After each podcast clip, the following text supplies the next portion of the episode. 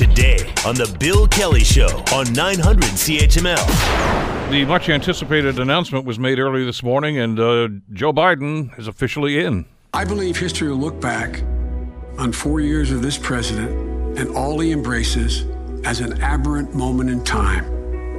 But if we give Donald Trump eight years in the White House, he will forever and fundamentally alter the character of this nation. That was uh, part of a video, which was the kickoff for the Biden presidential campaign. It, probably to the surprise of nobody. I mean, it's been rumored, uh, well, ever since the last election, I suppose. But he has made it official. Uh, if he wins, uh, he would be the oldest uh, person ever to assume the presidency in the United States. Uh, but he, like every other politician, has some baggage. And so, what are the chances? What's this going to do to the presidential race? Joining us is Henry Jacek, uh, professor of political science at McMaster University here in Hamilton. Uh, Henry, thanks for the time. How are you doing today? Oh, just great, Bill. Good. You're not surprised by this, I assume. Oh no, well, we've been waiting and waiting. Yeah, we knew it's coming. It's just a question of wh- when it was going to come and how he was going to essentially roll it out and the message he was going to put out. And clearly, a lot of thought has gone into his message today. What's uh, what what is this guy all about? I mean, if you had to characterize uh, uh, Joe Biden, uh, uh, and and and maybe you know, I guess what he has to have, find at this point, Henry, is, is, some separation between he and the other Democratic uh, hopefuls. I guess at this stage. Well, he he looks like a guy. I mean, he's per- portraying himself as a guy who can stand up and defeat Trump. That he's Trump's worst worst nightmare, and that he he essentially can get rid of Trump, and he's going full bore against Trump, which a lot of the other candidates they're talking about their issues. A lot of them are saying we have to be positive about our issues and not spend all our time worrying about Trump. Biden's uh, uh, approach is completely different. That the number one thing that the Democrats have to do is get rid of Trump, and that's that's number one on his agenda. And and how people respond to it in the Democratic primary is is going to determine whether he's the candidate or not. What, what kind of a strategy is that? I mean, when if if you take it uh, as uh, a given that the, you know the Democrats did well in the midterms, we know that. But they, the, it's, the consensus, I think, Henry, is that look at they did it because they didn't even talk about Trump. They talked about health care, that seemed to be the driving force. Uh, Biden is is he going to be off message here, or is that going to resonate with American people? Well, he will have to, you know, in the campaign, if he's the nominee, we'll have to talk about things like health care and things like that. And I'm sure he'll come up with an acceptable message. I mean, he's smart enough to know he'll have to come up with an accept acceptable message on those issues.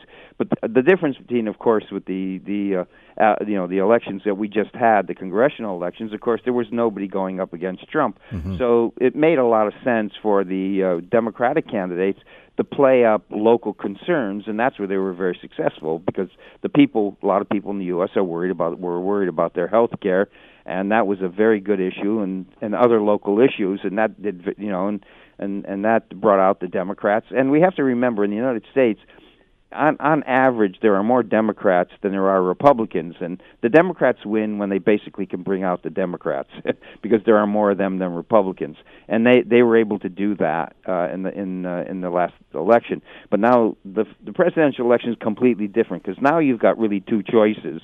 And so all you have to do to win the presidency, once you've got a major party nomination, is convince a significant part of the population that you're better than the other person, the other person has basic flaws, uh, so they shouldn't be president, then then you win. So it's actually it's easy to win one if you can make that strategy work. It's a very simple, easy strategy as long as you can make it work.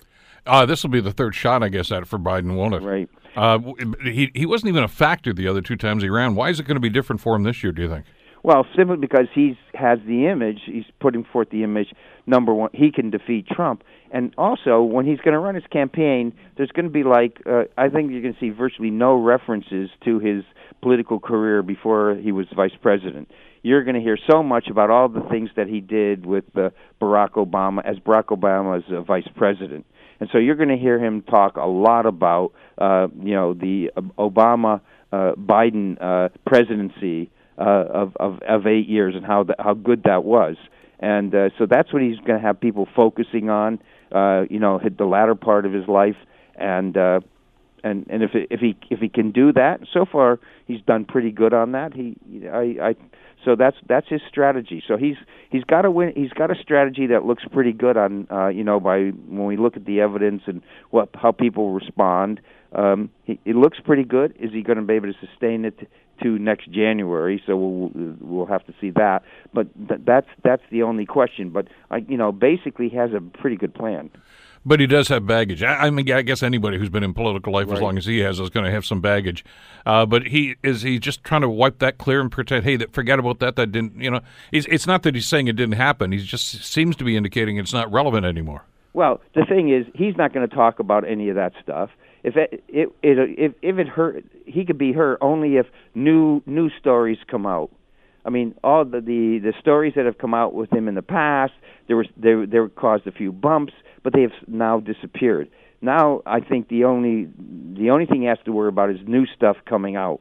And if there's no new stuff, new new accusations against him, then I think uh, I, I don't think he's going to have to worry about that. Yeah, there were the plagiarism uh, accusations, of course, that pretty Oh, much for uh, sure, deep yeah. sixed his campaign at one time. The other one, though, that seems to be hanging around, and I'm not, I'm not sure if it's resonating or not, Henry, is uh, the fact that he's uh, the, the well, we've heard accusations, but th- there seems to be a consensus that Biden's a little too touchy feely with uh, some of the fe- female staff members. Okay, then when you're going to watch him when he's doing his campaign, he's beginning.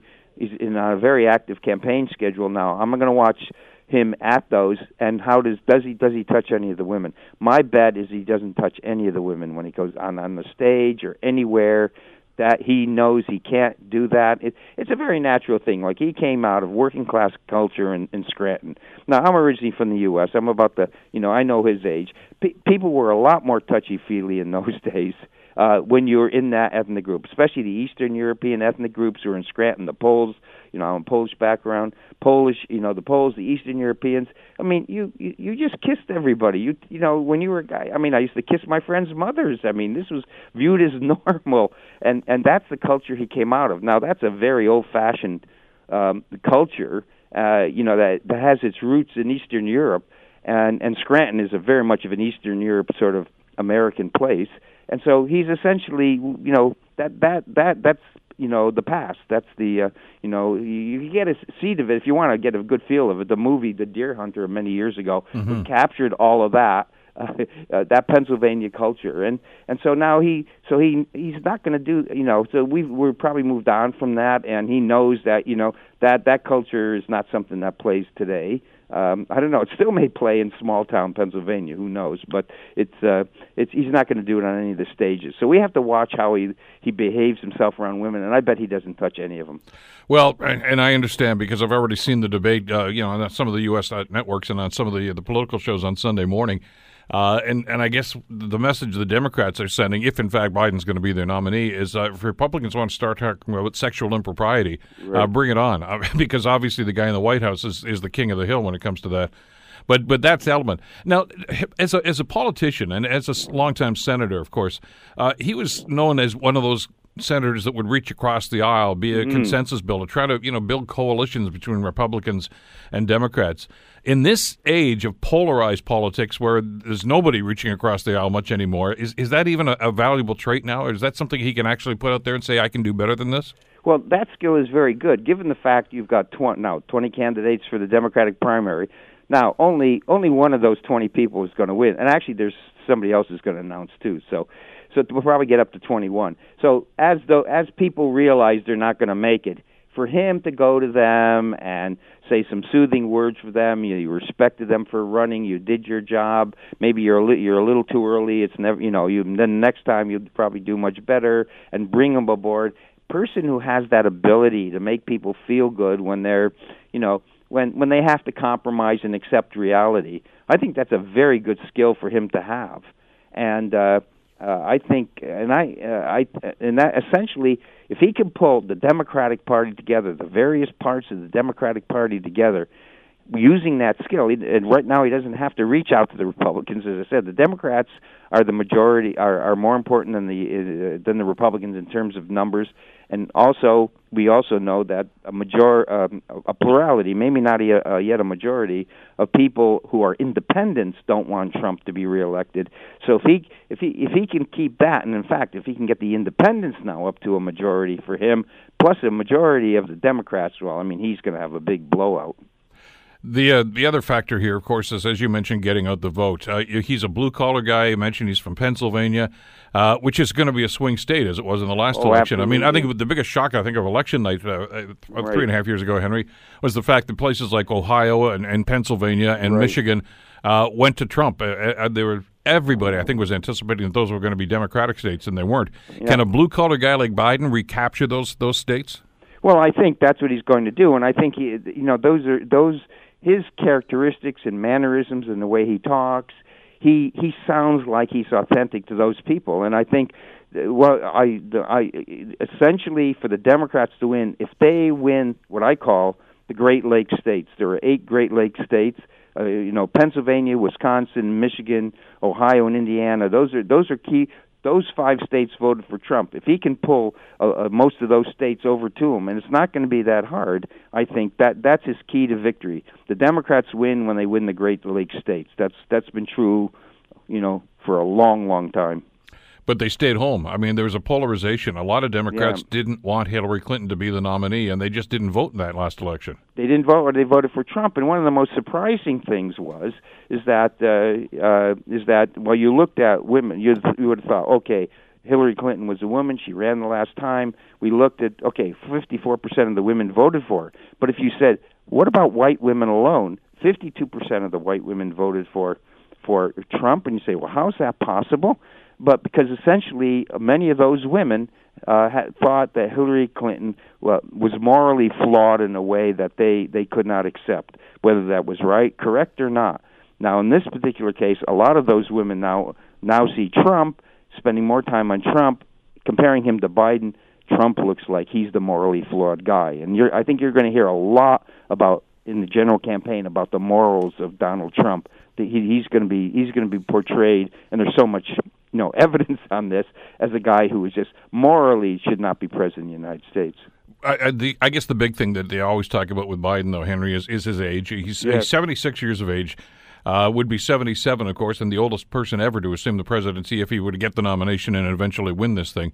And that, that's a long road, but you know, but it, that's that's the hypothetical. Uh, uh, Bernie Sanders is not that young either. Uh, They they seem to be the two front runners at this stage. Uh, Trump himself is, I think, 72. Uh, is is age going to be a factor in this election? Well, not against somebody like Trump, who's actually going to be turning 73 very shortly. So there's only about three, three and a half years difference there. Uh, the, the for the primary, it is very important this year. The dynamic between between um, Biden and Bernie Sanders, and Bernie Sanders is about a year older than than uh, than Biden. Uh, but I think uh, there essentially one of the early things that I think Biden people are going to are going to try to do is knock Sanders out of the race, and so we'll have to see what happens to the to the Sanders campaign when now that Biden is in. Uh, Biden is leading him when he wasn't a candidate. Now he is a candidate, and so the and he's going to be canvassing very vigorously again through those Great Lakes states into Iowa, which is close to it, but not, and some other states. And if he starts going up, then I, I expect the money that would flow into Sanders will dry up. And in a primary, when your money stops or dries up or goes down, uh, you're out of the race. And so Sanders is in a critical position right now. He has to be able to maintain his uh, his organization and the money coming in uh, now that Biden is in the race. And you know, if four or five months from now it doesn't look like he's doing it, then I don't think I think Bernie Bernie's going to be viewed as an also ran by January. One of the other criticisms they say of, of Biden, though, Henry, is that he, he has difficulty raising funds. He, he was a longtime senator, but it, he was a shoe in every election, so I guess he, he was never really hard pressed for cash when it came to that sort of thing. Uh, boy, when you're going for the big job, though, you got to raise a lot of money. Well, I think what's going to happen is that the people who raised money for for the Clintons and and particularly for the Obamas for Obama are going to raise the money for Biden. He's although uh, you know not, they're not endorsing him Biden yet, but it, I think it's very. It, I'm absolutely convinced that the, the that Obama and the Clintons do want uh, Biden. They're and that their their people are going to be out there raising money for Biden. So Biden's going to be really riding on the shoulders of two former presidents. Uh, what about Obama? What kind of a role is he going to play in this? He I think he is he's he, he is uh, going to say nice things about all the candidates running and probably say it's nice that Biden is in. I don't think he's going to endorse anybody until it looks as if, you know, until sometime next year when the primaries are going and if he if, if he comes to a point where he thinks okay, the primary race needs to stop. They need to push Biden over the oh, over the uh, you know over the over the through the uh, uh, winning tape. Then then I can see Obama coming out. But I don't see Obama coming out and saying uh, you know that uh, Biden is my man until until that point. But, but below the surface, though, the Obama people I think are going to be working for uh, for Biden and uh, both raising money and also among the constituencies where Obama did very well. This is really turning into an interesting uh, political dynamic down in the states. Uh, obviously, we've got all these people running for the Democratic nomination. Uh, but even on the other side, an incumbent president who's obviously going to be running for reelection, but he's going to be challenged for the nomination. At least one guy's already there. The, right. I get the former governor of Massachusetts, I guess, right. uh, who's been out of politics for some yeah, time, well, but he's going to yeah. run. But there, there's now rumors, Henry, I'm hearing that a couple of other people may actually challenge Trump for the Republican nomination as well. Yeah, some of them may throw their hat in, and it depends. You know, if things, if the numbers for Trump start start going down, and and remember, there's a lot of things that are going on in terms of these investigations and hearings we're going to have in the in the House of Representatives. When the hearings in the House of Representatives go, goes forth, and they start calling in witnesses, and those witnesses are going to say bad things about Trump, and it's going to be all over the TV, and you could so you can watch it and hear people say those sort of things there is a danger that Trump's going to fall. You know, his numbers are going to start to fall down. As his numbers start to fall down, this is going to encourage some Republicans say maybe we got to get in here that Trump is really going to be a loser, not a winner. And uh, once once people start thinking that the you know the sitting president cannot win re-election, people are going to come out of the woodwork to try to take it away from him. Well, and uh, anybody who thinks that's not possible, I mean, he's still got, I think it's about a 90% approval rating among hardcore Republicans. Uh, but those numbers can erode pretty quickly. I mean, you know, George Bush Sr. is in pretty easy territory one year before that election. Then the economy started to tank, and then lo right. and behold, he uh, well, he ended up not winning the election. Bill Clinton beat him in that election. So this if, this is an interesting dynamic, and some interesting things happen. We're already turning, we're talking about a possible downturn in the economy. Right. Uh, we haven't even talked about some of the other things that are going on in the Southern District of New York there, and some right. of the charges against the Trump Foundation and the Trump exactly. family. Uh, you don't want bad press when you're running for reelection, do you? No, you don't want any of that stuff. So we don't know what else is going to surface.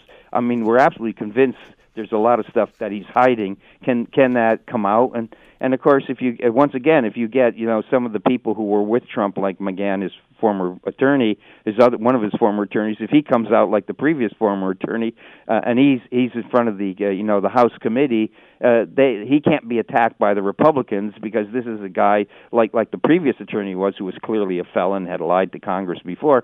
The guy McGahn, of course, the, who had 30 hours of time with uh, Mueller, uh, we you know if he repeats that testimony to, to the in open in open um, hearings as he did to Mueller, then you know th- that's going that could be very devastating. And I I would say the model here is is is um, what happened to Nixon and the here and uh, in the Watergate. Nixon really his opi- the opinion of people uh, by on Nixon went down once they started to hear the hearings. When you started to hear people who were close, you know, were in the Republican Party who had who did bad things for Nixon, when they started saying it publicly and it was in television and radio and it was on, you know, they could see it and they could hear these people who worked for Nixon saying these things. That's when Nixon Nixon's stock went just right down.